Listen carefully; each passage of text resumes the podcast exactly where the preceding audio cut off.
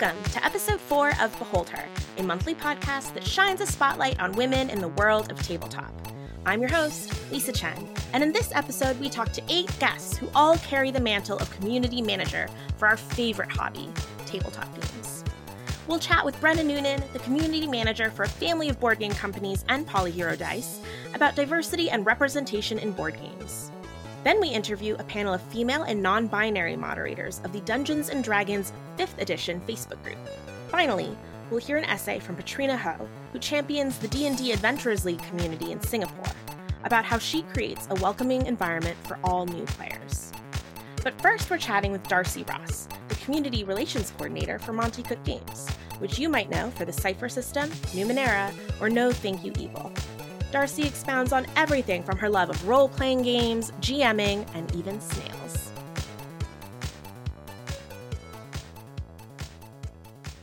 I'm so excited to chat with you for Behold Her. Thank you so much for having me on. I'm really, really excited to be here. You are renowned for your love of super unique and interesting tabletop games. Tell me a little bit about how you got into tabletop as a hobby. I remember being pretty young and having just, you know, this idea of D and D being in the ether around me. I, I remember playing video games and reading a lot of fantasy books. And so I had this vague sense that D and D existed. And it always had this like mysterious allure to me. And I remember being uh, pretty young, uh, must have been junior high or younger. And I got my mitts on like a player's guide for D and D three point oh, perhaps. Of course, you can't play you don't that doesn't teach you how to play the game, but uh I just studied that thing as long and as hard as I could, like this arcane tome, and ended up dragging my sister my younger sister and her girlfriend over for a who's over for a sleepover, and made them make characters and ran them through a dungeon that I made on graph paper without really any understanding of the rules. And so that was my very first experience. And after that, I guess I just was always hooked on the idea of like the mystery and creating new stories. And uh, and so I, I dabbled a lot and was really ravenous to find games, find people who were willing to get me in on their games. And I and I dabbled through high school, played a little bit of Dungeons and Dragons. I encountered Call of Cthulhu and Warhammer Um, from a boyfriend, and, you know, sort of picked this experience slowly over time. And finally, I really got to deeply explore it in grad school just these last five years um, as I found a bunch of gamers who were as excited to game as I was. And so we played uh, a whole bunch of different systems. And I think everyone had this idea of, oh, we can bring in new games if I G M. And so we just have a plethora of G Ms over here, and everyone's willing to try new things. Like I've run MADE, the R P G, and really tiny games like Lasers and Feelings. Our, our groups are just pretty big and diverse. And so there's always a group you can get together for some weird experience you're trying to have. So I've been really grateful to have a good community for that. And of course, the online community. Yeah, what an amazing abundance. So many people are ready to G M. Yeah, I'm really lucky. I I think a lot about how to produce that more often, because I think, you know, more, you know, one of my major goals in life is just more G Ms, right? More G Ms means more games for everybody. And I think jamming is just such a joy for me. I, I feel like I really like to encourage people to try it. So I'm always curious how we can better cultivate that. um, that's so interesting. What is it about GMing versus being on the other side of the screen that you like so much? Oh, there's a lot, but I think part of it is I, I love uh, collaboration. And if I'm in the G M role, uh, I kind of get to turn that dial of how much collaboration we're having narratively in play.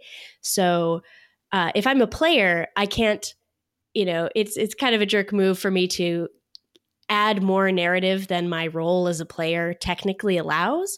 But as a G M, I can invite players to say, okay, so you've come upon this room and there's a tile uh, piece of art on the back wall. Uh, tell me about what it is. I'll point to a player, right? So I can, I, I have the control to open that door to bring in inspiration and better ideas for my players. And so I just loved like the creative jamming that happens when I, I, as a G M, I'm just weaving together great ideas for my players. That's really cool. I don't think that's necessarily a technique that all G Ms use. Sometimes you feel like you're responsible for every single detail. Right. But that's a really cool way, like you said, to make the game more collaborative, but also to give people a taste of being a G M, especially if that's one of your goals, to recruit more. That is such a, I have never thought about it that way, but that is exactly right. Thank you so much for that. That's a big insight. Yeah, it's it's dipping your toes in to, uh, and, and like, I love getting to see how players I love getting to see what comes out of their heads, right? And I love them getting to see that their contributions are great, right? And like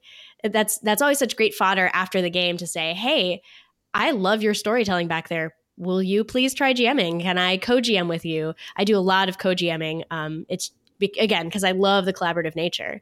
That's a great point. I didn't realize I'd been subversively making them G M for me because I'm lazy also. Do you have, um, in your vast experience with all of these different games, do you have a favorite tabletop game or system? Ooh, that's a good question. Um, my favorite is probably Numenera. It was the game that I encountered at a Gen Con. It was the game that got me GMing. It was, you know, I, I, I hadn't G M'd since that very first experience when I pulled rules out of my butt and uh, ran a dungeon crawl of sorts. Uh, but then I, I saw Numenera and, you know, I had a really good G M who who did some of that. You know, Numenera uses the Cypher system and it's it's very narrative and it invites players to share in that narrative in a couple ways. And I had a really good G M who showed that off and it just blew my mind to to have those doors opened and to be asked to share in in this really wild world. And as a biologist, man, you know, Numenera is just a fun playground of what kinds of life could exist, right? Life and combinations of organic and inorganic. That's just, it's, you know, it's basically tailor-made for me. And so that's always my favorite to go back to and to bring new people into, um, which is why I'm so excited to have been hired by M C G. Oh my goodness. Yeah, um, that's a good transition, actually. How did your love of tabletop kind of lead you to Monte Cook Games? I was at a Gen Con, I think my first one. No, it was my it was my second one because I realized you had to sign up for things the second year because I just sort of bumbled into everything. Uh, and and I had heard about the the spiritual successor to Planescape Torment, uh, an old video game that I really, really loved, uh, based on the uh, Planescape setting for Dungeons and Dragons second edition. So I loved this video game. It was getting a spiritual successor called Numenera Torment. And then I find out Numenera is, so I was immediately in, and I knew it had this sense of weird that I appreciated. And then I heard about Numenera, the tabletop game. And so I was trying out, I, I kind of had picked some events that year to try out different systems. Uh, I know I also tried out thirteenth Age, and I really thought that was the one that was going to, you know, be be my game that I, I would really fall in love with. And then I played Numenera, and I was just hooked. And so, um, yeah, from from there, I... I guess I was, you know, I, I loved the game so much. I knew no one would run it unless I did. And so I learned to G M and I just fell in love with the community too, right? So I started talking on forums and uh, going on podcasts that were starting up and just demoing a lot. And I, you know, the community that sprung up around it, um, I think partly because it has, you know, Shanna Germain, who, who's a woman sort of as a creator in, in that world, that already kind of selects for people who are comfortable playing games by uh, women creators or who don't have any issues with that. And the art is full of people of color and it has queer characters who are good and bad and ambiguous in the text. And so the community that rises around that to support it is inherently more uh, open to being inclusive and welcoming of different kinds of people. And so I just fell in love with the community and, uh, yeah, I just can't stop talking about it, obviously. And so uh, a, a position opened up, let's see, last summer, and they were looking for a new community relations coordinator. And I was at the end of my PhD wondering what on earth I was going to do with my life. And uh, it all kind of came together. That's so amazing. Can you tell me a little bit more about your role as the community relations coordinator? And what does that exactly does that entail for you? Yeah, I'm I'm really excited. I hope other people who are in similar roles to me reach out after this because I think it's a it's a strange role, and I would love to have more of a community of people who are trying to do what I'm trying to do. Um, I, I feel a little bit that it's I'm a Swiss Army knife. There's a lot of different things that uh, fall under my purview, but I'm I'm kind of a, a face to the company in a way where I'm working with social media. I'm uh, trying to work with the communities that spring up around our products, and uh, you know, podcasters and fan content. You know, I'm trying to keep abreast of that and support it however I can. So I've got that kind of going. I uh, organize our demo team, which is really fabulous, full of great people, and we're always looking for new great people. Uh, so sort of fans who are interested in helping us promote our products and bring new people into the systems and uh, things like that. But then I'm also, you know, working kind of my my baby project when I joined was to to really get our Twitch stream started. So we were, you know, we were interested in how people are engaging differently with R P Gs, in loving to see them get played and and interact with that. And so I have been spending many months teaching myself how to do any of that technically, let alone performance-wise. Uh, so we've we've launched, uh, we did a pre-recorded Invisible Sun stream that uh, is almost reaching its finale now uh, at the time of this recording, as we dole it out, including uh, live content in between episodes, and everybody chats live, which is really fun. And then we've had a, a Numenera live campaign, which I just finished last night. Yay. And, uh, and a number of like, I, I really, we're throwing a lot of spaghetti at the wall here, right? Like, what do people want to see from us, from our games, or from other people in the community writ large? So I'm really interested in bringing in, you know, people to talk about their experiences as streamers, whether or not they do Cypher System, to bring in artists and have, you know, kind of draw that curtain back of like the mysterious process of how R P Gs get made and um, how our creatives work. And, and, you know, I just think it's such a great accessible platform for people, as opposed to just talking about it at a panel at a convention or something, right? We can reach people who can't travel to conventions and, um, get interaction with the creators for people who live halfway around the world. So I, I really like that aspect yeah, of it. And it's really, people love seeing how their favorite things get made. Oh, totally. And and to ask their questions, right? And get, get that response, and and just get to hear, you know, Bruce Cordell wax poetic about something he's really passionate about. You know, those are the kind of moments I'm we're trying to to create and put out there, but it's still very much an experiment. So we will see what continues to happen and how it changes. But it's it's a it's been really satisfying to get to shepherd that into existence. It it stokes my need for like learning new stuff all the time and and creatively thinking of new ways to do something. What would you say is has been the most challenging aspect of being a community manager? Ooh, that is such a good question. Oof. Um, I can think of a lot, you know, I found it very challenging, but in, in a, in a satisfying way. And luckily M C G is so supportive. I could not have asked for better.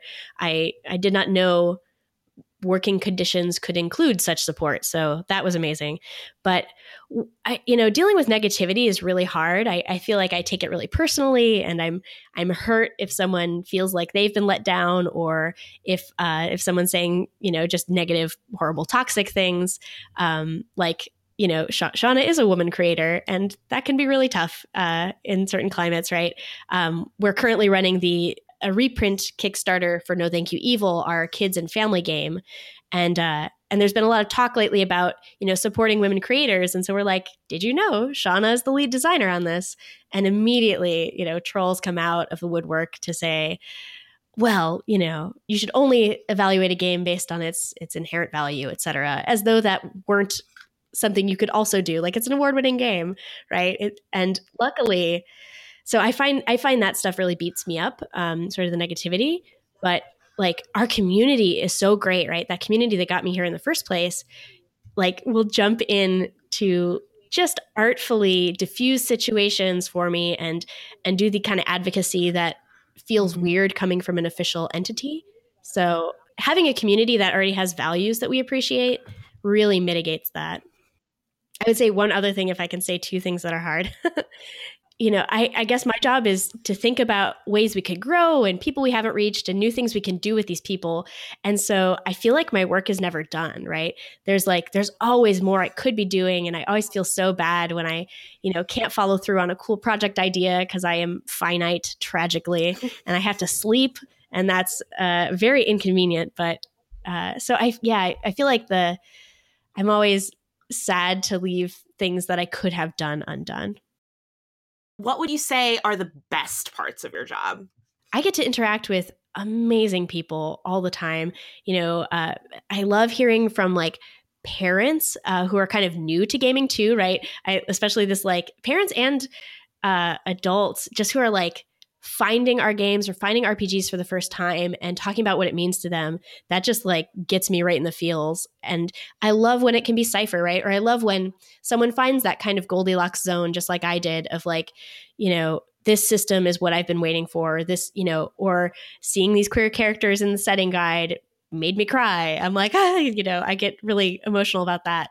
So I guess like seeing the way that Uh, our games positively impact people. And and I really get to see those first, right? Because I get to be part of that community um, so easily. That's that brings me joy so hard every day. Um, and and so I, those just fuel me forever, I think. That's my, probably my favorite. Just getting to see joy on other people's faces and ways it's helped them. So what has it meant for you being a woman in this role? And what have your experiences been like as a woman in this hobby? Ooh. So especially in this role, you know, sometimes I'm masked, right? Sometimes I am the uh, faceless monolith that is the M C G official like voice, right? And or social media account. And so in those ways, uh, you know, that's not really where I see it. But if I go to a convention or if I'm at, um, you know, other professional functions, sometimes I can feel, you know, overall, my experiences have been pretty good. People are pretty respectful. I have, you know, the insignia of M C G, and and that can go a long way. Or lots of people have personal relationships with me because I've been a part of the community, and that goes a long way. Um, but every once in a while, you know, I'm I'm a little on the younger end, and so sometimes people have these like misconceptions of me that that I I'm really that I really don't know my stuff, and um. And I do know my stuff, but I've had to learn the distinction between people who, like, they don't actually want to hear my credentials. You know, people who are like, oh, you don't know what you're talking about, Darcy. Uh, go play some second edition. Mm-hmm. And I'm like, I run it. What of it? Uh, those people don't want to hear the facts, right? And so I have to find ways to, like, not engage for people who don't care to, you know, it, where it's not going to make a difference, and instead talk to the people around them who are listening to my points or, you know, listening to the data I have to present. Um, so that's been a little tough, but I, I w- haven't encountered it as much as I worried I would. So I, I would say that's been pretty good. And of course, like, you know, M C G has no interest in tolerating any of that sort of stuff. So I've never, I'm really grateful. I'm not asked to, like, on a professional level, put up with um, any kind of negative things people are trying to to do to me, or, you know, if someone's being sexist at me, I think M C G is like, that is not worth our sale. Like that, you know, your your identity and your safety and uh, fulfillment is more important to us than, you know, like inclusivity is such a part of their core values that I never feel like I have to compromise or let myself be talked over um, on their behalf. And that's really satisfying. I love them. Yeah, I, I'm so lucky. I cannot recommend enough interacting with them. They're good people. So as we wind down, was there anything that I didn't ask you about that you really wanted to talk about? Gosh. Um, well, I mean, it's my favorite game, and Numenera is getting a new core book set. Uh, so it's it's getting the the original core book is getting revised and added all this cool stuff and new options. So that makes my heart sing. But it's also getting a a second book. So and this just like this exists at the core of what Darcy's about, right? So Numenera is a billion years in the future, science fantasy place, and it is a game that asks you to go explore a strange Earth unlike you've ever seen and discover cool things. And, you know, as a scientist and as a curious person, all thumbs up. But Numenera, so that's going to be Numenera Discovery, the, the one core book. Numenera Destiny is going to be a whole new core book about, okay, so you went out and discovered incredible truths and secrets and, and powerful artifacts of the past, so advanced as to seem like magic. What do you do with that now? How do you make the ninth world, the existing world, a better place? It's all about growing a community and caring about people. And I'm getting chills talking about it because it just, it feels like such an important topic right now, you know, the, like the world. How can we take what our, our privileges and our assets and our tools and what, you know, what we have to bear, what we've gained, and how can we use that to make the world and other people better? And man, to get to play that out at an R P G level is like, um, it's everything I've wanted. So I, I can't wait for that to land this summer and for to get to play it and, you know, see how those themes that I care about so much in the real world get to play out over stories and reinforce the ways we can think about um, improving our communities and our in our uh, society. Oh, I'm smiling super big because that sounds so fun.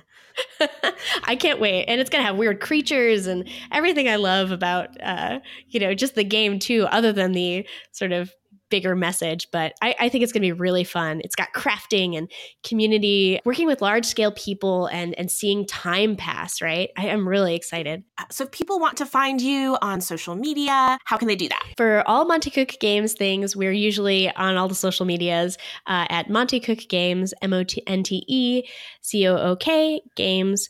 And so that's Twitter, Facebook, Instagram, and G plus as well. Um, our Twitch is also there and YouTube. So if you go to YouTube slash Monte Cook Games or twitch.tv slash Monte Cook Games, you can see all the cool new video content we're exploring. And uh, we would love if you came and watched and, and subscribed there. And for, for my own personal stuff, again, I'm sort of a uncreative, use one username across all things. Darcy L. Ross will get you most places. I'm pretty active on Twitter. And uh, I do warn you that I come from a science background and I worked on snails and all sorts of squicky creatures that I love. So I, I'm about a half R P Gs and half strange creatures and videos of manta rays and uh, lots of snails. So beware. I am there for the snail Yay. Content. I used to have a pet snail and they are so cool oh, and fun goodness. Little weirdos. Oh, goodness. Her name was Grace. And yeah. she would like crawl up on the aquarium tube and then it would blow her up and she'd be like levitating for oh, a little bit. Goodness. And then she'd fall and then she'd just crawl back up and do it again. And she was so cute. Those snails have such good faces with their yeah. big and have, you know, mouths and siphon. They're so cute. Oh, the siphon, well, siphoning's adorable. Oh my gosh. Is it not the cutest? So, we should... for pe- the, so my uh, podcast is about snails now. Um, yes.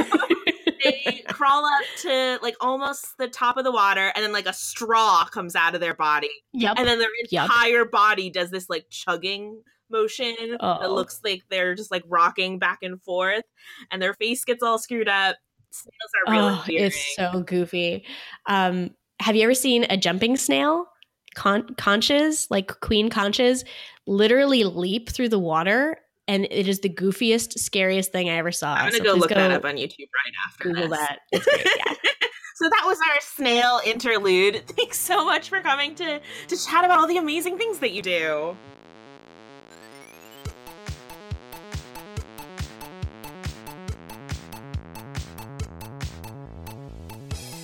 If you're enjoying Behold Her so far and want to make it even better, visit the submission section of behold her podcast dot com. Suggest guests who you'd love to hear interviewed on future episodes. Or, if you're a woman in tabletop R P G, tell us your story. Submit an audio essay. Topics for future episodes are listed on the submissions page.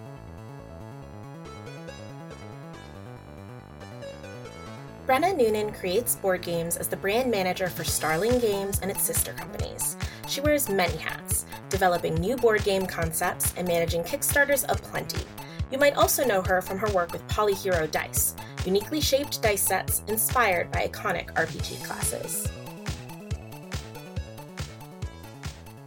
All right, Brenna, I'm so excited to be chatting with you for Behold Her Podcast. Yeah, thank you so much. I'm so so excited to be a part of it. I was, you know, so happy to see that you were doing this on Twitter. To start us off, how did you get into gaming as a hobby? I grew up gaming um, like in the nineties, doing text-based, old school, like forum R P Gs and stuff. That's um, that was kind of my introduction, and then got into more console gaming. Uh, the Nintendo sixty-four is my first console, and was, you know, a pretty hardcore video gamer for several years. And then um, about four or five years ago, started getting really into the tabletop side of things. Started playing D and D, getting more interested in um, also more indie R P Gs after that. And then uh, about a year ago, I started uh, working in the tabletop industry. Is there a game or a moment that you remember where you were like, yeah, this tabletop R P G thing is for me? Probably my first D and D campaign. I was, I had read the Drizzt books um, and I decided to play a, dr- a Drow Ranger. And as I was making my Ranger, I just had all these ideas, and I was kind of like too beholden to the books when I first started, like didn't feel like I really had the freedom to go outside of those. And I had this idea that I wanted my animal companion to be a death dog. Ooh. And my, my D M Uh, at the time was so wonderful, and he like allowed me to do that and worked with me um, to make that work in the game. And I think like that realization that like, yeah, I have these rules, but I can kind of bend them. Um, I was like, all right, I'm I'm really into this. So now you actually work in the tabletop industry. Do you mind sharing a bit about uh, what your roles are and what exactly it is you do? I work um, for a family of games called Starling Games, um, Flying Meeple, Sparkworks, and then Polyhero Dice. Those first three are board gaming companies, and the three different imprints range from like really heavy strategy, Euro games, um, to more casual family or party games, and then children's games. And then the Polyhero Dice are a set of themed polyhedral dice that you can use for role-playing.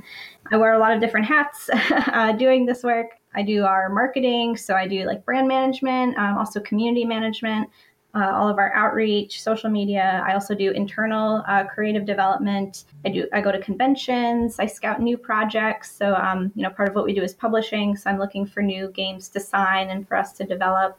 So it's pretty, pretty wide ranging. We're a small team. Yeah, small teams, you do end up wearing lots of hats. Yeah. uh, do you have a favorite aspect of what you do? I love connecting with the community. So the community management part is great, although n- not without its challenges. And then the uh, internal development is really awesome. Um, you know, being able to work with the designer and help them, you know, they may have this really wonderful like raw idea, um, and then work with them to kind of shape that and bring it to the next level and uh, see it come to fruition is super satisfying. Where do you draw your inspiration in that process? Like when you're sitting down with a new concept with a designer, what goes through your brain? The inspiration is kind of an interesting part of it because I've been kind of like a ravenous consumer, I guess. Um, like I've, I've played so many games and read so many books and seen so many movies that, you know, on the one hand, I feel like I have an endless well of inspiration to draw from. And then on the other hand, I feel like it, it's a negative because I feel like everything I do is derivative. So it's it's difficult to find that balance between finding inspiration, but then also like edifying it as your own idea and making it original. Um, so I try to like be informed by these sources that I've drawn from over the years, but, you know, still try to let my own inspiration come through. So it's a tough balance to find. You mentioned that you're also a community manager. Can you tell me a little bit about that part of your role? One of the big things that we do um, in our company is we run Kickstarter campaigns. And so I, I'll run the Kickstarters, and then I'm also, um, you know, on there every day, uh, talking to the backers online, updating them, um, gathering their ideas. I'm also talking to them on social media. And then, you know, at conventions, it's great to uh, get to meet some of those people that maybe, you know, I've been chatting online with for like a year uh, to finally meet them is really awesome. So it's kind of like uh, I sort of liaise between the backers and then um, the rest of the creative team. I try to gather their comments, criticism, suggestions, um, and kind of distill that into something that I can present to the rest of the team and let them know like how things are going, how we're being perceived, like what the public perception of the project is at that time, or if like there's something people really want to see that they're not getting from us, if there's a way for us to implement that. And then also, you know, on the other end, translating what we're doing on the creative side or the logistical side and presenting that in a way um, for the backers to consume and, you know, feel like they're part of the process as well. I imagine you have a lot of different voices that you kind of have to parse out. Uh, I know you mentioned offline that that can sometimes be challenging. Yeah, so I'll say um, I'm still, uh, yeah, I talk about like self-care for community managers a lot. And, you know, I always say like, hug your local community manager, uh, obviously with their per- permission, because they're probably having a tough day. um, but yeah, it's it's an incredibly like satisfying job. And for somebody who's like a social introvert like me, the internet is kind of the perfect place to do this kind of work, because I can like talk and engage with people and be social, but like not worrying about like where I'm like what I'm doing with my hands or something. So it's tough to strike that that balance of trying to like be kind of the face and like the representative of the company and, um, you know, like give people access to you as a person, but also maintaining like professional boundaries, like maintaining some of your privacy, I guess. I've definitely had people who have maybe crossed that boundary and who try to like friend me on Facebook or like have been made inappropriate comments to me at a convention or something like that. And it's like, on the one hand, that person is still part of your community. So you want to support them, but you also have to like set that boundary and say like, you know, that's a line uh, that you can't cross. I, I deal with that on my Twitter sometimes, because I keep my Facebook pretty much um, like just for people that I know I R L basically. But then my Twitter is uh, totally public. And, you know, I love interacting with people on there, uh, meeting people on there. Obviously, I got connected with you and Behold Her uh, via Twitter. So it's tough to reconcile like that public, that public face, but then also maintain some of like your own private space, because you want to give so much of yourself to the community and like give them that access and feel like you can kind of be a lifeline for these people, uh, but also like maintaining um, your own identity through that process. Are there other like particular tips that you have? I mean, it sounds like common sense stuff, but it's honestly really difficult to do. Um, I, I actually read this really interesting article the other day by this woman. Um, her name's Doctor Linda Stone, and she talks about something called email apnea, which is like for people who get a really high volume of um, correspondences, that's kind of like a high stress level of correspondence, which I think community management is, because so many people have access to you. You actually get like flight or a fight or flight response when you open your email inbox. And she actually discovered that people will be like scrolling through their email, um, like subconsciously holding their breath um, because that response is being activated. And so since I read that, I've like really been trying to pay attention to like how I physically react Uh, when I'm, you know, going through my emails every day, and if I'm like dealing with a particularly difficult correspondence. So, you know, sometimes it's a matter of just like taking thirty seconds and taking a deep breath and reminding yourself to breathe, you know, taking a quick break, like every hour, every couple hours, not eating lunch at your desk every day. When your coworkers ask you to go get coffee, you know, like go with them. It's really like what I mostly struggle with is shutting off. You know, there's that saying like social never sleeps. And it's really true, because we work with people all over the world. I don't like feeling like I'm out of touch with them. Um, but sometimes, you know, you just have to say like, okay, I'm going offline for the night. Like I'm going to go home and eat dinner and like not check my email. So sometimes it's a matter of me like going home, and I'll actually like leave my phone in a different room, because I know that if I have it, I'll just be checking my email like compulsively. So for me, it's really like about setting personal boundaries, not overworking myself. Like burnout is such a problem for people that work in community management, I think, um, because of that like nonstop stream of access that you have to people and like the need to always be following up immediately, because that's kind of what people expect now. But at some level, like when you're working for a small company and you're you're the only one doing this, like that, It, it's not always possible to do that. Like we do have to sleep at some point. uh, not only are you doing uh, community managing and development for a number of different games, uh, you also happen to be doing this as a woman in the gaming industry. Uh, can you tell me about what your experience has been? Yeah, I mean, uh, I'd say it's largely been um, really positive, which I understand is uh, not the case for everybody. And I'm like, I'm sure that my various privileges have gone into me having a more positive experience than a lot of people. So, you know, I try to be aware of that. And when I, when I say that, like, oh yeah, everything's great, it's like, I'm approaching that as like a white cis woman. So uh, I understand that that may not be the case for everybody.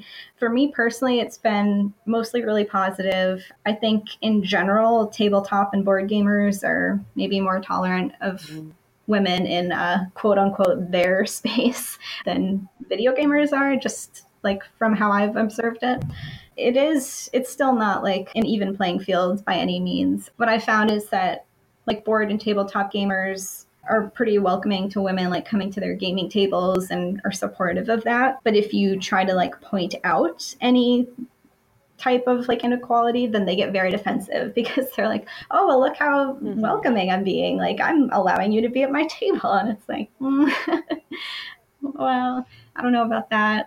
Um, and there's still a lot of issues, um, obviously, in board and tabletop games with like really over-sexualized women and seeing like maybe only one type of woman and calling people out on that, you know, is still like a very uncomfortable process. Like a lot of people still don't want to hear that criticism, whereas like I believe very firmly in calling that out. It's been generally really positive. Like I haven't really felt a lot of negativity like directed at me, uh, but I I feel it like ambiently in the community, I guess, um, just by virtue of like entrenched patriarchy.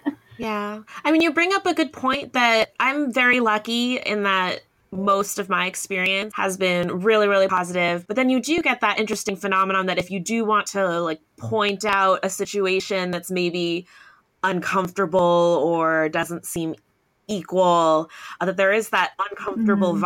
vibe uh, because you don't want the people to take it personally. Yeah. And I think um, sometimes a lot of times like due to that, women, it's harder for women to speak out about those things because once you feel like you're in, um, you don't want to alienate people. You know, sometimes calling those things out will end up alienating people because some people just like don't want to acknowledge that that's an issue. So, you know, it's really tricky to navigate those waters of, you know, trying to be part of the community and, you know, wanting to participate, but then also like trying to stay true to your ideals and, you know, seeing something that you feel is wrong and that needs to be addressed when maybe other people don't want to acknowledge that. Um, so uh, let's go back to uh, just some of the things you do. Do you have any projects on the horizon that folks should know about? Yeah, so um, we uh, just had our Kickstarter uh, for this game, Everdell, um, which I co-developed. That Kickstarter did really well, which is really exciting to see. It's this really cute worker placement tab- uh, tableau building game that involves uh, like Redwall style woodland creatures. And also with the Polyhero Dice, we just uh, had our Kickstarter for our rogue set. So if you're not familiar, these are um, like polyhedral dice, but they're all themed to look like D and D classes or general fantasy classes, I guess. The rogue dice, we have like a D twenty lock and pick. We have uh, like D six short swords, uh, poison vials, uh, daggers, things like that. So we also have like the wizard and warrior dice as well. So this will be our third set. Uh, so those are all just projects we have down the pipeline, getting those into production and, you know, hopefully getting them out to our Kickstarter backers soon. Apart from uh, my day job, I guess, I also just recently started um, writing an R P G just like on the side, which I probably can't say too much about because it's like very early stages. That's something that I've kind of always wanted to do. Uh, there's just like so many amazing indie R P Gs out there right now, um, like Spire and Stigmata and Eclipse Phase, like all R P Gs that I love so much. I hope that I can uh, create something to kind of add to that canon. It's just um, me and my writing partner. We can really just like have our vision out there without any like interference or through any kind of filter. So I'm really, really looking forward to that. That's really cool. Is there anything else you can tell us about it, or is it like lip sealed right now? It's pretty lip sealed right now. I was actually just like, um, I was texting him last night, like, hey, do you mind if I mention the thing? And he was like, uh, uh, be really vague. Before we sign off here, is there anything I haven't asked you that you'd like to talk about? I guess we touched on it a little bit, but um, diversity in board and tabletop gaming, I'm using diversity in like a very broad sense. So talking about like like showing different bodies, different races, um, different genders, different levels of um, like able-bodiedness. I, it's just like, I think just so vitally important. And I I try to to strive for that in my own work. And, you know, just like most other people, there's there's always more work to be done there. Um, but I'm I feel really lucky lucky to um, work with the team that I do because they all feel similarly to me. And, you know, when I say like, oh, well, what if we, you know, had a queer character? Like, what if we, you know, like change the race of this character? Um, so we have like more characters of color in the story. Like they don't roll their eyes at me and they're like, oh, yeah, like, great, let's do that. Oh, that's amazing. Yeah, so I so I feel like so thankful um, to to have that support from the team that I work with, because I'm sure a lot of people do not. It sometimes feels difficult, like working specifically in board games, because it's uh, like a little bit more of a static medium, I guess. Like a character may only exist on a card. Um, so there are some ways that it's like bringing representation to that can be difficult, because it's like, well, how do I show that this character is queer besides like slapping a rainbow pin on them or something? um, so uh, what we've actually started doing, um, Everdell will be the first game that we're doing this with, is in our rule books, we're actually filling them with like thematic uh, flavor text.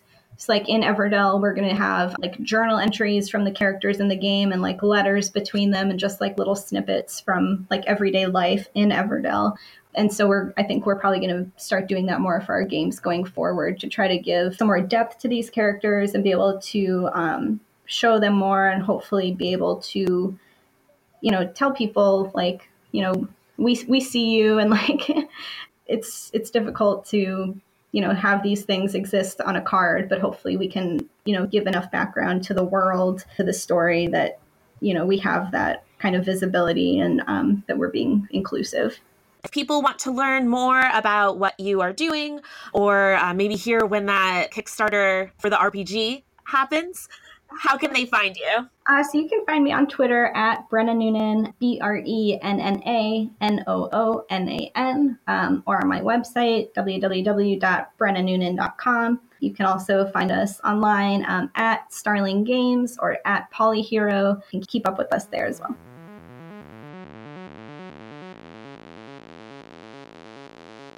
The Dungeons and Dragons fifth edition group on Facebook boasts nearly one hundred twenty-five thousand members and has seen rapid growth with the increasing popularity of D and D. Wrangling a community that size and ensuring it is welcoming to all new members of the hobby is quite a feat. I chatted with Paige Lightman, Anne Thornton, Junyin Gan, Mimsy Dorsey, and Kate Bridges about what it's like as a female or non-binary moderator for the group.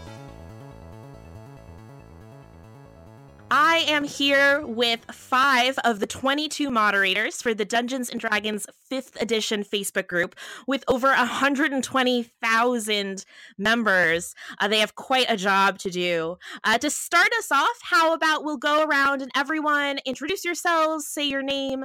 Hi there. My name is Paige Lightman. I'm from Atlanta, Georgia, U S A, and my husband and I help organize local conventions. Uh, for a few years now, we've been the organizers for Dragon Con, which has about two thousand D and D players. We also write D and D content, both for the convention-created content program and for Adventurers League. You can find me on Twitter at, at Paige Lightman, L E I T M A N. I'm Anne Thornton. I'm the lone Canadian in the moderator group right now. I have been playing D and D solidly for the last five years, logging well over a thousand hours playing and running. And I was first blooded, though, thirty years ago as a tween in the eighties with a Ravenloft, and I've had a passion for role-playing ever since. My name is June Gan. I live in Singapore. I've been playing for two years and three days, and we started with the starter set back with uh, my group in Malaysia. Outside of uh, the D and D Facebook group, I don't really do much in the wider community apart from play a little bit of A L. Something interesting about me is I just ran my first Spartan race a couple of weeks ago. My name is Mimsy Dorsey. I'm one of the newer mods for the fifth edition Dungeons and Dragons group. I started playing D and D about a year and a half ago and have already gathered fifty-two sets of dice and more on the way. I'm usually in the social justice and L G B T and inclusion posts, so people mostly know me from there, regardless of if they love me or hate me for it. I'm Kate Bridges. I'm the newest mod, she pronouns. Currently, I'm a freelance artist. Before that, I managed a couple different comic shops throughout the past decade. so um, I'm no stranger to nerd-adjacent hobbies here. Uh, so hearing all of you introduce yourselves, I can definitely tell that there's a lot of passion for Dungeons and Dragons in this group. Can you all tell me, how did you find yourselves taking on this mantle of uh, being a moderator? Uh, and what is it about the group that motivates you to keep doing what you're doing? I ended up being a moderator because I was super noisy in the group. I was in the group, I was commenting on posts, I was tagging moderators when stuff was going off the rails, and I think at some point they kind of figured they might as well co-opt me because I was in there doing the work anyway. And what keeps me going is that I am heavily invested in creating an online space for the five E community that is very welcoming to new players.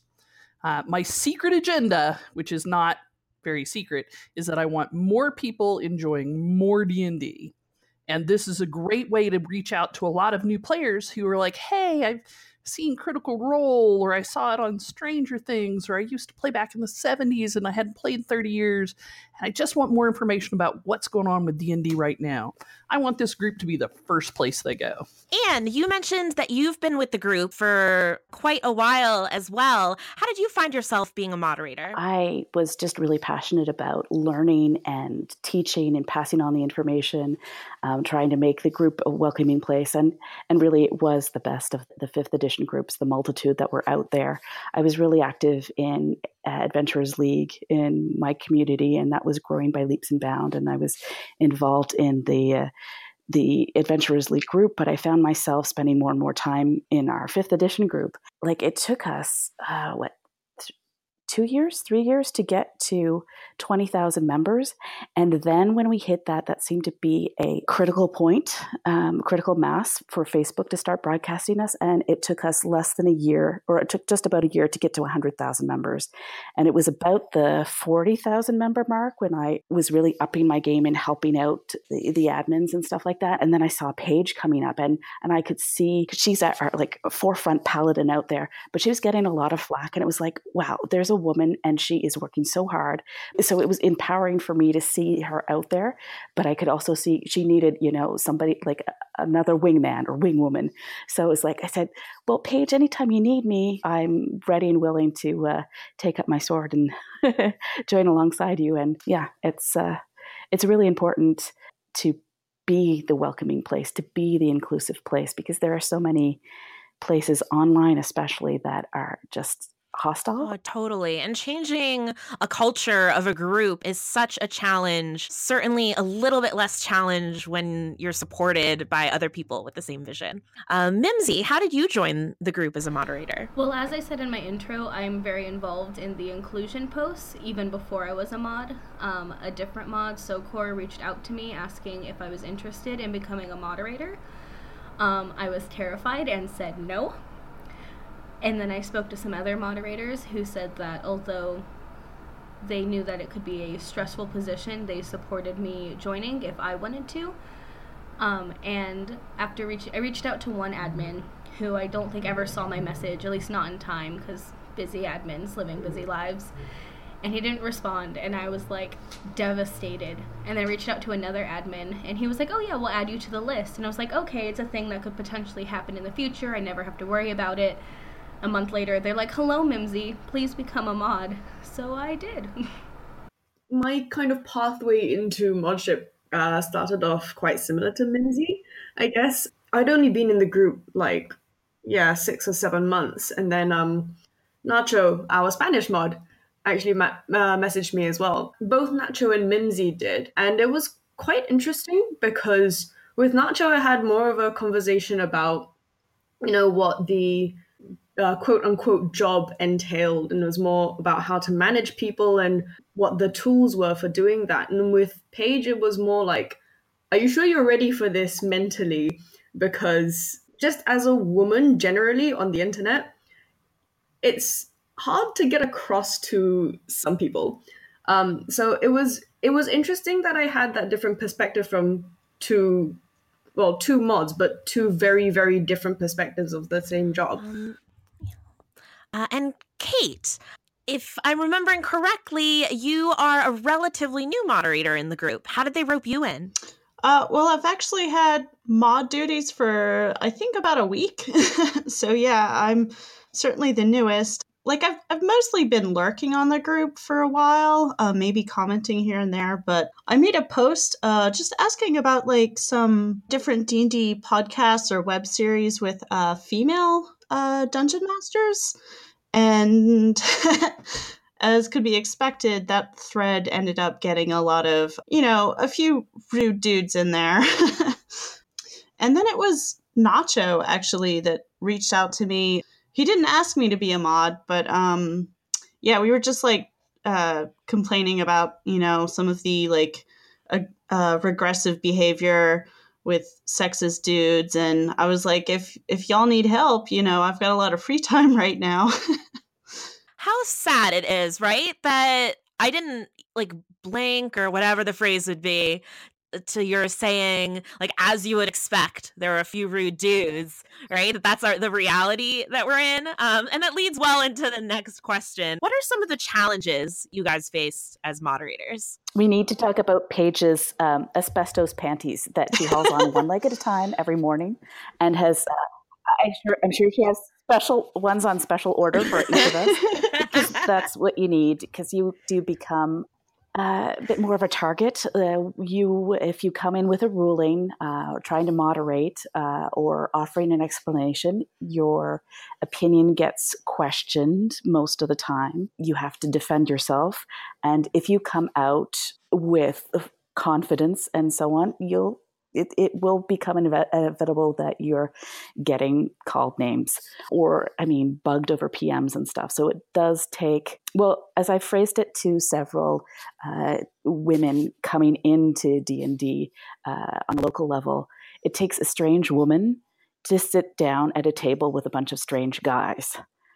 Uh, and those dual senses that, that you have to uh, have the courage and confidence to do that.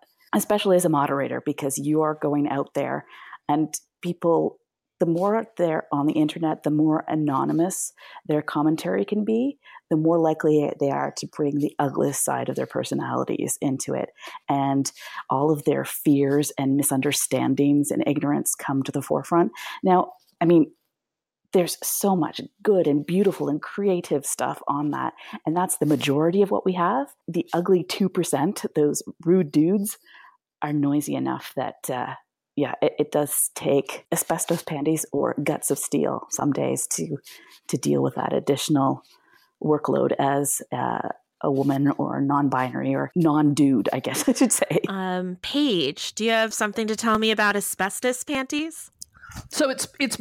So as a woman moderator, you get stuff said to you by this group of one hundred twenty, almost five thousand people that no one should ever say to anybody. Content warning, rape threats. So I have been threatened with terrible things that I'm not going to repeat on your show. Uh, but people have gone to my Twitter, my email, whatever, to find me and tell me how angry they are that I have removed their ability to comment on the five E group because they were a jerk. I am very concerned about any person putting themselves in that place as a moderator on this forum, because not everybody has a temperament where they can take that, you know, put their shield arm up, hit it with the shield, and keep on going. That's one of my gifts. That's something I could do. And the joke is that I have asbestos panties every morning so I don't catch on fire from the hate. And it's it's just part of the job, which is why I was very concerned uh, with any of our women moderators and N B moderators that come on, because that's a terrible thing. That's just a terrible thing. I want to kind of give this a positive spin. ninety percent of the community is great. ninety percent of the posts we get each week are great. eight percent are annoying, slightly inappropriate, or creepy. two percent are huge problems. But that two percent is over two thousand people in the group, or over forty posts a week. And that is a lot to manage. Just volume is our greatest enemy. We also get the problem with there are jerks that will, who will not listen to a woman tell them a rule on our forum. And we have to call in a male moderator to talk to them because it's just not worth it. It's infuriating. Another problem, problem three, is that we get some real fragile men on this group. Their masculinity is so fragile that they come unglued when people mention L G B T plus stuff or women's or P O C issues. I'm on problem four, I guess now. Problem four is Popper's paradox. We do not tolerate intolerance. You, there's no place for it in this group. There's no place for it in Dungeons and Dragons. Everybody from the staff at W O T C to the A L admins to Matt Mercer has said it has got no place in this game. But we get some ugly pushback on it, but we, we aren't going to bend on that point. Yeah, it definitely takes like a strong personality to be able to persevere with some of the stuff y'all have to put up with. Uh, Kate, do you have something to add to that? I just wanted to mention that while I haven't been uh, modding in the D and D community for a very long time, I come from the comics industry, which is incredibly hostile to to women, to non-binary folks, to anyone from any marginalized background, really. Transitioning into this community uh, as I leave the comics community is that it's overall a lot friendlier than where I was coming from. Man, I really, really appreciate like every moderator in this group because it's a very different experience than what I had before. I'm a numbers-based organism. I am entirely a mathematical creature. It's one thing I really love. And I just want to put this on a positive spin. I count like, love, angry reactions on various posts. And it looks like we have a very large majority of people in this group who are good folks, but who also don't say much. They won't get in there and fight with someone that says, I hate women players or I hate gay people.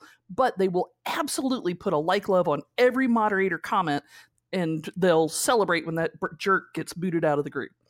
So it, the majority of folks are really good folks. It's just there's a vocal minority of jerks that have to be managed. Uh, yeah, that's just a kind of a follow-up on that. Um, numbers-wise, out of over one hundred twenty thousand people on the ban list, those that have been completely booted for good and always, I think it's still hovering around like the two thousand mark. So, I mean, and that's going to include spammers before we had more filter questions in there. So really, it is such a small percentage. It just tends to be a matter of noise. They The bad apples are the noisiest. Mimsy, what do you have to add? There's definitely a lot of times when a lot of the assigned female at birth and female presenting moderators feel that our opinions are not respected as much as those of our male moderators. Um, and I know that there's times where, by just the fact that I am non-binary, that my responses are challenged or derailed sometimes. They have no legitimate reason to challenge what I'm saying, so they'll just be like, yeah, well, you must be having this liberal leaning because you're trans, so we're going to attack that instead, which clearly isn't a factor that affects our non-trans and non-female presenting moderators. June, did you have anything else you wanted to add? Yeah, I was just going to mention uh, slightly as well, because coming from a country that's not the U S, um, I know kind of we're in the minority as moderators, but it's a little bit of a culture shock when you're dealing with a mainly American group, because you've got to be very, you've got to be a bit more in tune with, you know, what the political situation, what the zeitgeist is. And um, it's not impossible, because we do get a lot of news coming out of the U S, but it's, there are some nuances that I would have totally not picked up on um, if it wasn't for really we have a mod chat to kind of discuss things. And there are times where I find myself needing to ask a lot of what I would think are stupid questions because I just wouldn't know how to deal with it otherwise. The other big challenge I think I face is that because we have this group on Facebook and the moderating tools aren't awful, but they definitely could be better. Uh- Yes, the moderator tools, they've improved by leaps and bounds in the last year and a half uh, since I was poised to join. We can now have screening questions so that we can present them with, okay, the, this is the link to the rules of the group. Do you agree? Do you agree not to harass people? And, and and also we ask them, okay, what made you join? You weren't able to mute them before. You could uh, kick or ban them, but that was about the extent of it. So like, it really has improved, but there's still so much more that Facebook has to do to make this more manageable. And especially when you're trying to, um, when it's a problem that really needs to be escalated beyond us, it's really troublesome how difficult it is to report harassment. I had to deal with a woman who was getting doxxed by uh, a person I'm not even sure she ever met. She might have had interaction with in the group. He dug through her old accounts and pulled uh, naked pictures of her, posted them in the group, and posted her phone number and all that stuff. And that was just so brutal. And I couldn't report it to Facebook. I I, I ended up taking screenshots of it because she wasn't online at the time.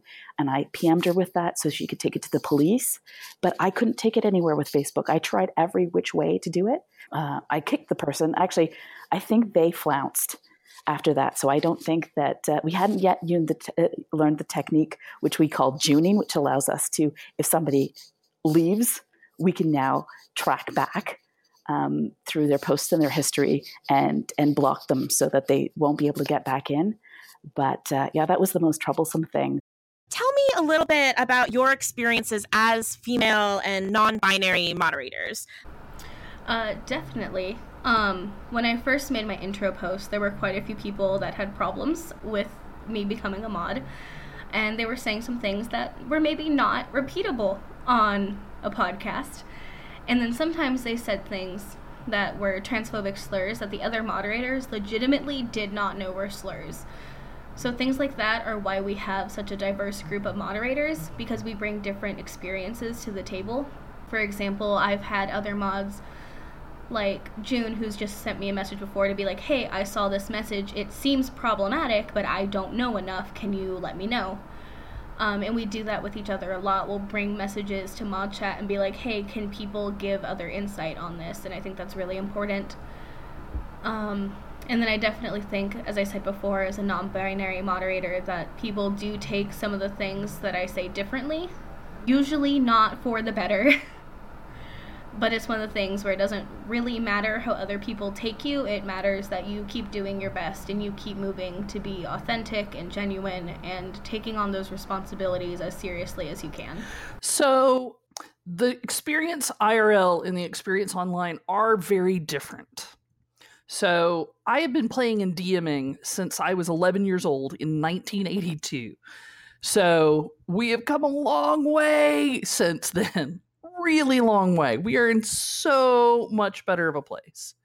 And in real life, in the past decade of D and D that I've played, I've played with or or known exactly three individuals that I would not sit down at a table with, that I just I simply dislike them that much. They're just terrible human beings. Um, that's three people out of, I don't know, maybe a couple of two, three hundred people I played D and D with in that time.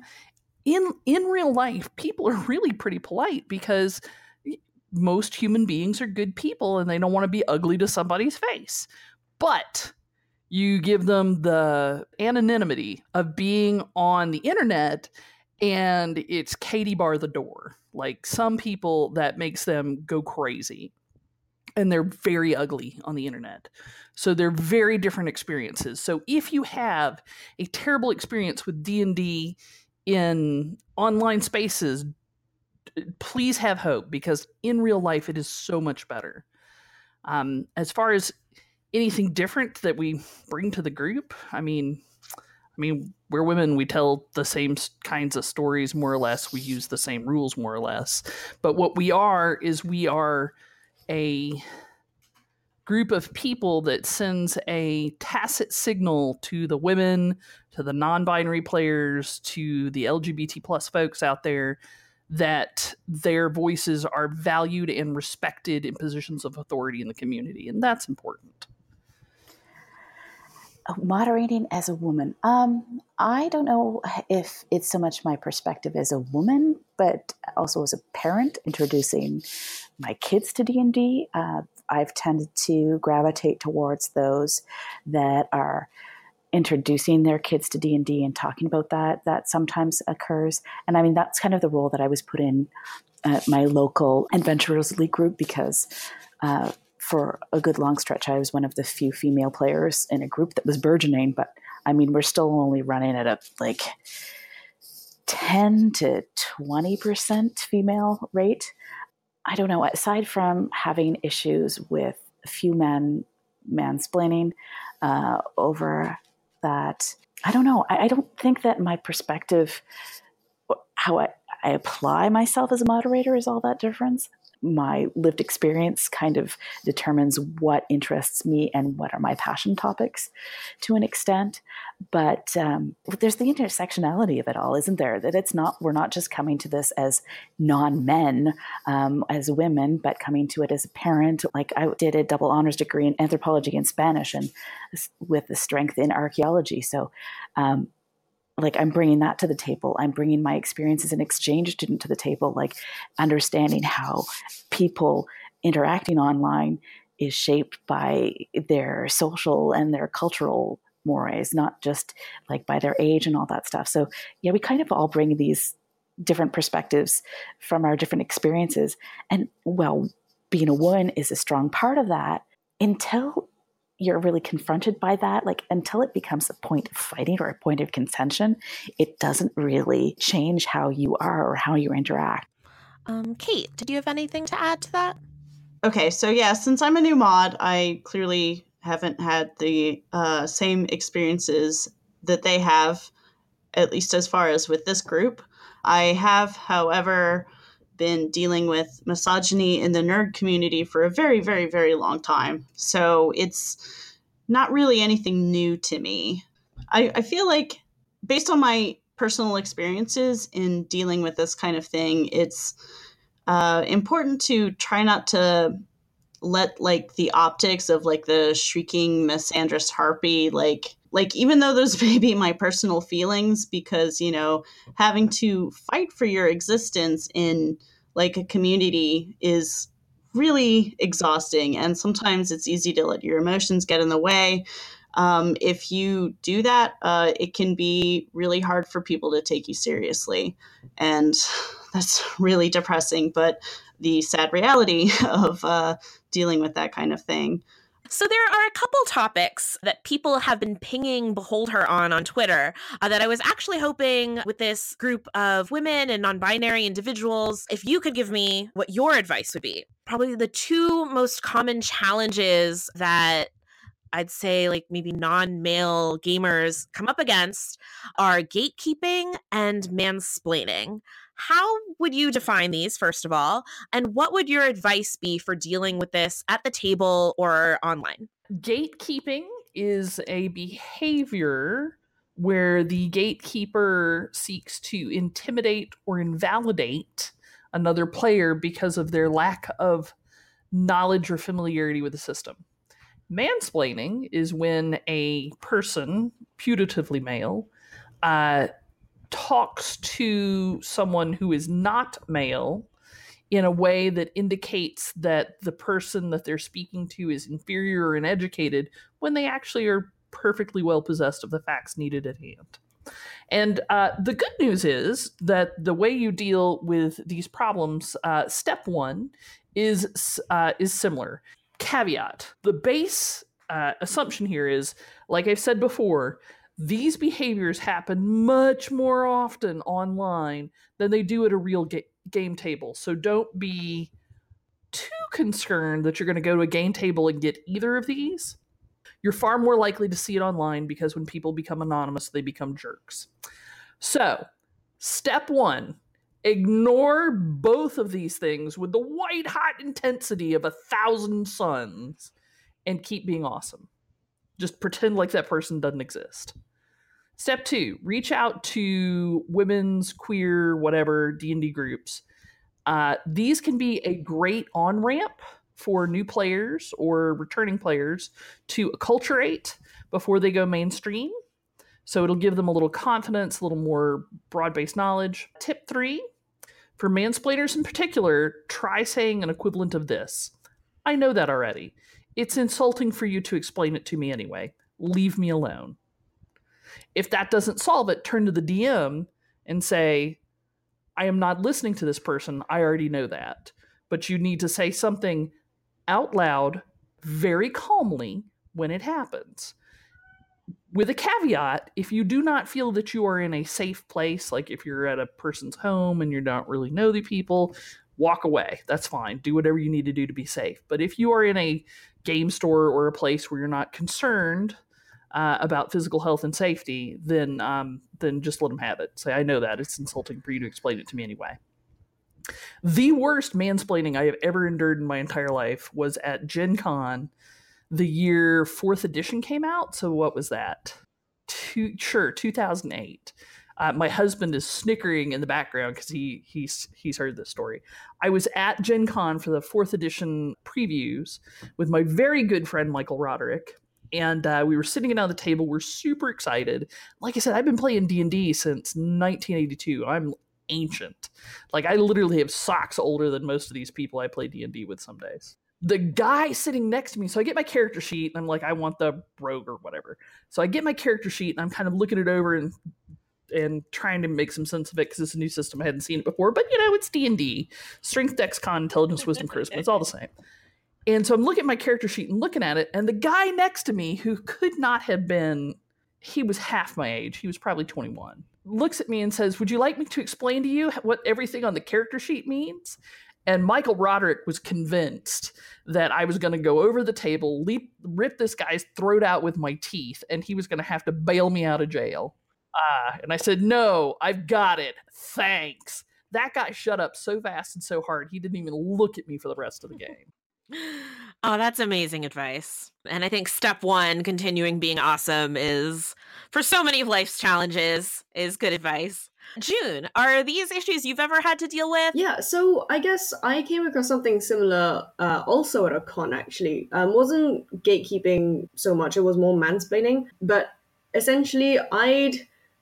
I had a I had a tier two character who was stuck in Barovia, so I had to go and make a new character just uh, just to participate in this con. So naturally, they were level one. They didn't have any experience, and when I got to the table, uh, everyone else had maybe like level three, level four characters already. So I was the only one there with a level one, and the guy I was sitting next to was, I think he somehow equated the level of my character with the amount of experience that I have playing, and everything that my bard tried to do, he was like, oh, you know you can do this, and oh, you know you can use your use your bardic inspiration. I was like, yeah, and? Are you going to tell me things that I already know, or are you going to actually tell me something useful? And he just looked so shocked. I was like, you, you don't need to assume that I don't know anything.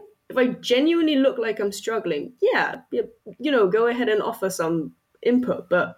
I think some of it just needs to be that they need to learn how to read people in a sense. But I think the way I deal with it is I kind of just looked at him blankly and went, yeah, I already know that. Are you gonna, are you going to tell me something I don't already know or not? And he just kind of shut up and took the hint.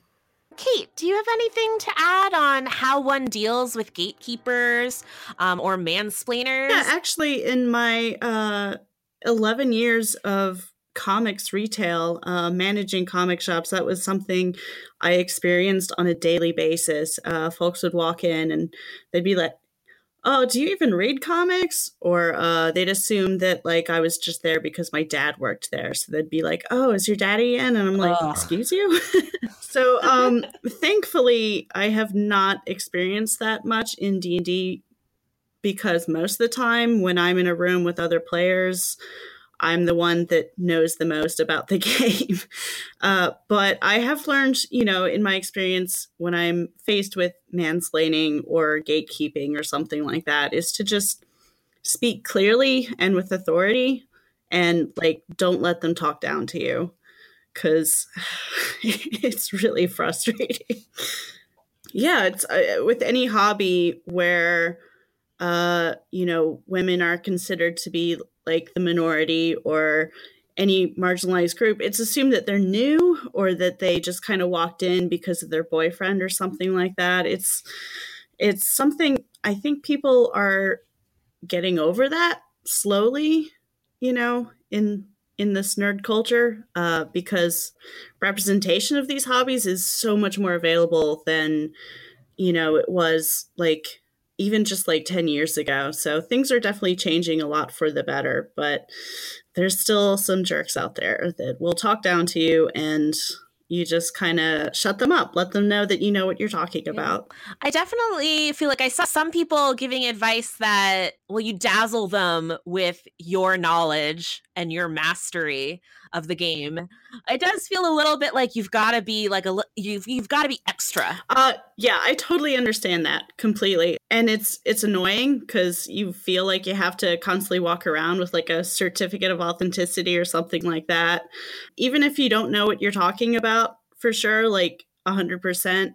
You have to be assertive anyway. I just wanted to add a little anecdote that I had about um, the certificate of authenticity uh, statement that Kate said, because in in one of the other Facebook groups, we were having a discussion on, you know, just like can a wizard's uh, minor conjuration ability be used in like alchemical procedures and things like that.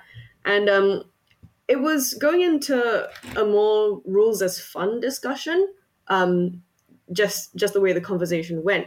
But I found, weirdly, that a lot of the things that I was saying were just completely being ignored, and they were listening to, again, like the other male players. Um, and then at one point, the original poster piped up and said to me, um, I think this question is too hard for you. I think I need to ask a chemist D M. And I came back and I was like, actually, I have a degree in chemistry from Imperial College London. So, you know, what, do you, what do you say to that kind of thing, really? uh, oh this, this was in this was in another group, not in the big one, but that was that was just embarrassing. I was like, do I do I need to like show you my credentials before you start listening to me? You know, I'm I'm offering the same. Oh my gosh! They, yeah. What did they? Um, they they just like they left the conversation very quickly after that. They were like, "Oh, thanks, thanks for your feedback, guys," and then they stopped. Oh, they must have felt a fool. Um, and rightly so. I'm yeah. sorry they did that. It was it was kind of amusing. Not gonna lie. I'm wondering, have any of you? Uh, dealt with people explaining rules to you while you're behind the screen, like you're the D M? My first game that I was a player of, I was in an all non-binary group, and we had experienced players and new players in on the same group. Um, and we never really had anything that I would consider either gatekeeping or mansplaining, partially because we had no men. Um, now I've continued, and I've been DMing for a year, or I guess nine months. Because I just finished a nine-month campaign with my first D M as one of my players, which was really exciting. But I've been in and D M'd about a dozen campaigns of various lengths since, and in our mixed group campaigns, compared to the non-binary only or non-binary and women only, I will say that there are some individuals who I've had as players who just constantly felt the need to jump in with rules only when it was me DMing or a woman player. There were guys who could seriously break the rules, forget how, like, physics or magic worked, and that was fine, but if someone who wasn't a guy made any comment, he would try to, like, pull out books. Usually my books, because I don't think he owns any, so that was quite an experience, too. And I think just sometimes you just have to set them down, and, like, especially for the D M, like, lay down the rules, be like, this is what's acceptable, this is what isn't, and if they're not going to listen to that, then you just need to remove them. And if you're a player and you don't have that authority, then you really need to either talk with your D M or consider if you want to be in a party with the D M who allows some of these behaviors. So, uh, like like was said previously, we, we've talked a lot about the terrible things that have happened. ninety-nine percent of the time, it's not like that. Like ninety-nine percent of the time, it's it's really great. D and D is a great hobby, and we are absolutely privileged to be living in what I believe is not only the golden age of D and D, but is the golden age of women in D and D and of queer voices in D and D and of persons of color in D and D. So I think we're we're at the forefront of a movement that's really going to revolutionize the way this game is played, to the point where our children will ask questions about, wow, was it really like that back then? So it is a great game, and for someone who is new, who might be concerned, might be fearful about some of the issues we've raised, go play Adventurers League, because Adventurers League comes with a code of conduct and D Ms generally follow it, and stores generally follow it, and cons generally follow it. And the content for Adventures League is certainly appropriate for uh, persons of all ages, and is nice, good uh, content where there aren't the kind of terrible challenges that we hear sometimes with, with people's homebrew. So A L is the way to go. Yeah, I guess um, just adding from the perspective, the kind of the opposite perspective of Paige, I guess, because she's been playing uh, longer than I've been alive. But I guess coming to it, coming to D and D as a very, very new player, when I hear the stories of, you know, how hostile, I guess, uh, the environment used to be to anyone who wasn't already a part of it, it feels like, you know, I really joined at the right time. And I, you know, I've watched a couple of podcasts and I was like, hey, this is this is a pretty fun game. I should I should play with my friends. And um, it's it's quite interesting in a sense, because I guess because I've come into it later, I didn't experience as much of the hostility and sexism in my own home group as I would have in the wider community as it was, you know, like ten, twenty years ago. So for me, I think that's been, like, we started off on the right foot. I I feel so lucky to have had that experience. And I think as much as we can do to make it so that other people get started off on the right foot as well, that would, that's what makes this group all worth it, really. That's amazing. I I completely share that sentiment of feeling like I got into this hobby around the right time, where I definitely feel there's this culture shift uh, where the game is becoming more diverse and the community is becoming more diverse. And even if that doesn't mean one hundred percent of the people are awesome all of the time, I really appreciate what all of you do as moderators representing different groups uh, so that people see someone moderating who they can relate to, uh, but also being such a wonderful, like, welcoming community. Petrina Ho went from feeling unwelcome in the D and D world to championing the hobby across Singapore as part of the D and D Adventurers League. Whether she's behind the Dungeon Master screen, organizing events, recruiting and trading new D Ms, or showcasing female players at all-women tables at her local cons, Petrina is one heck of a community manager. She also is part of Singapore's Royal Nerd Theatre and its Dice and Dynasty show. In her essay, Petrina shares her tips on creating welcoming and inclusive gaming environments. My first experiences in gaming were with groups that were predominantly composed of the opposite sex. I enjoyed gaming and had a blast playing with them. You know, going on raids, grinding characters to no end, going on loot runs. Uh, till today, I still have these gaming sessions with them from time to time. Now, don't get me wrong, this is not to say that my gaming experiences have always been sunshine and rainbows. We've all heard the stories of harassment and others in the annals of gaming history. Many of you might think of it as just that, stories. However, I for one have many a story that I could share, all from those early gaming days. I've had a number of people rage quit a gaming session just because they found out there was a girl on the team. I've had people hurl vulgarities at me, or even started teabagging my character just because I was female. I could go on and on and on, but one should never harp on the bad experiences.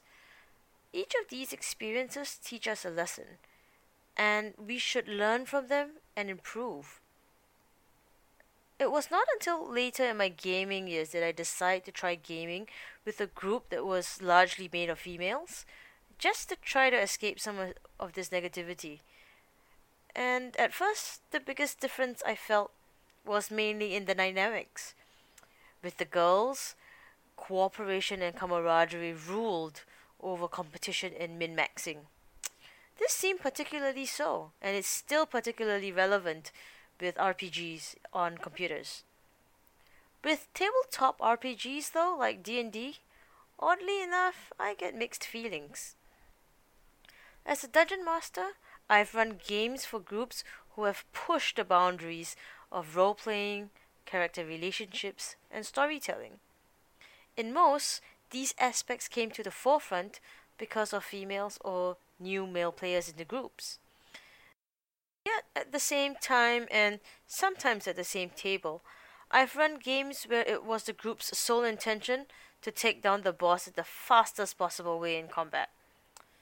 And then, there are those in-between groups that emphasizes good R P or making sure you actively contribute to the party as well as the narrative. This appeal of the social elements of R P G gaming have increased female interest in playing such games in the open, rather than wanting to shy away from the common stereotype that normally plagues these hobbies. I remember once responding to a random call for D Ms a while ago, thinking that I would be linked to my local game store to run games. But instead of getting a, a link to my game store, I ended up getting a message asking me to run a game. That was not actually too bad, except for the postscript that came with the message. I don't just let anyone D M, you know. I remember thinking to myself, wait, what? Is this an audition? How is this even a thing? But therein lies the problem. How can we break this mold and avoid being seen as gamer pariahs? How can we be an equal party to such a large community? I promised myself that no one else would have to experience what I had to. So, what lessons did I learn?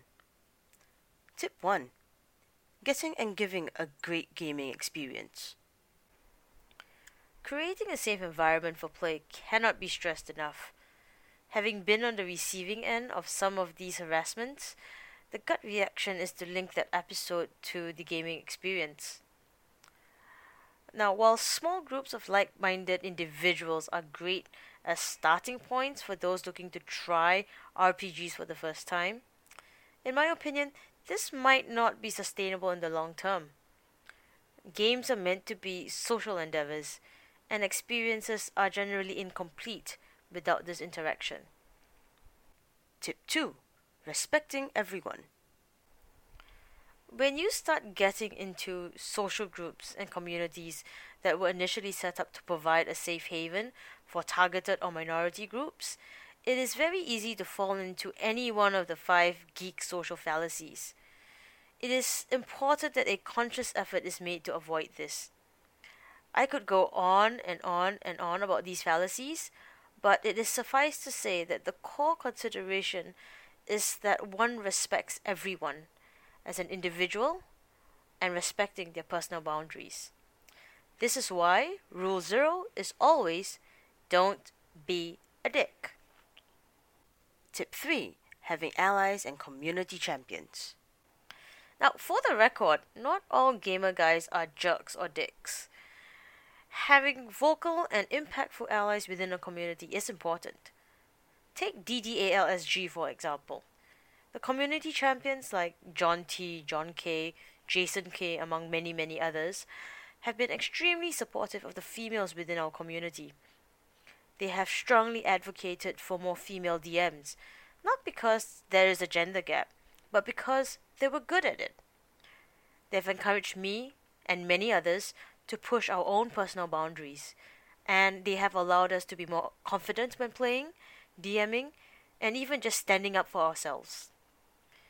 While many in D D A L S G have been champions and allies for me, it is important that all this is paid forward. We as females need to step up and play an active role in changing these stereotypes. We need to be able to walk the talk, push our own boundaries, be advocates for fair play and inclusivity. Speaking of boundaries, John T has for ages been bugging me to run an all-female show table as an example that girls can D and D. Guess what? I finally swallowed some insecurities and I'm finally getting on with it. I'm running an all-girls show table at a local D and D convention this month. I'm crossing my fingers and my toes that everything goes well. So, Let me leave you with this final thought. I would like to quote Gandhi. You must be the change you wish to see in this world, unquote. And to see this change, we must act. Thank you, Petrina, Paige, Anne, Mimsy, Kate, June, Brenna, and Darcy for sharing your stories with Behold Her. We'll be back in July celebrating the women behind Dungeons and Dragons. Does the name Kate Welch ring a bell? These women help design our favorite adventures, create the art that brings it to life, and so much more. Can't wait to see you then.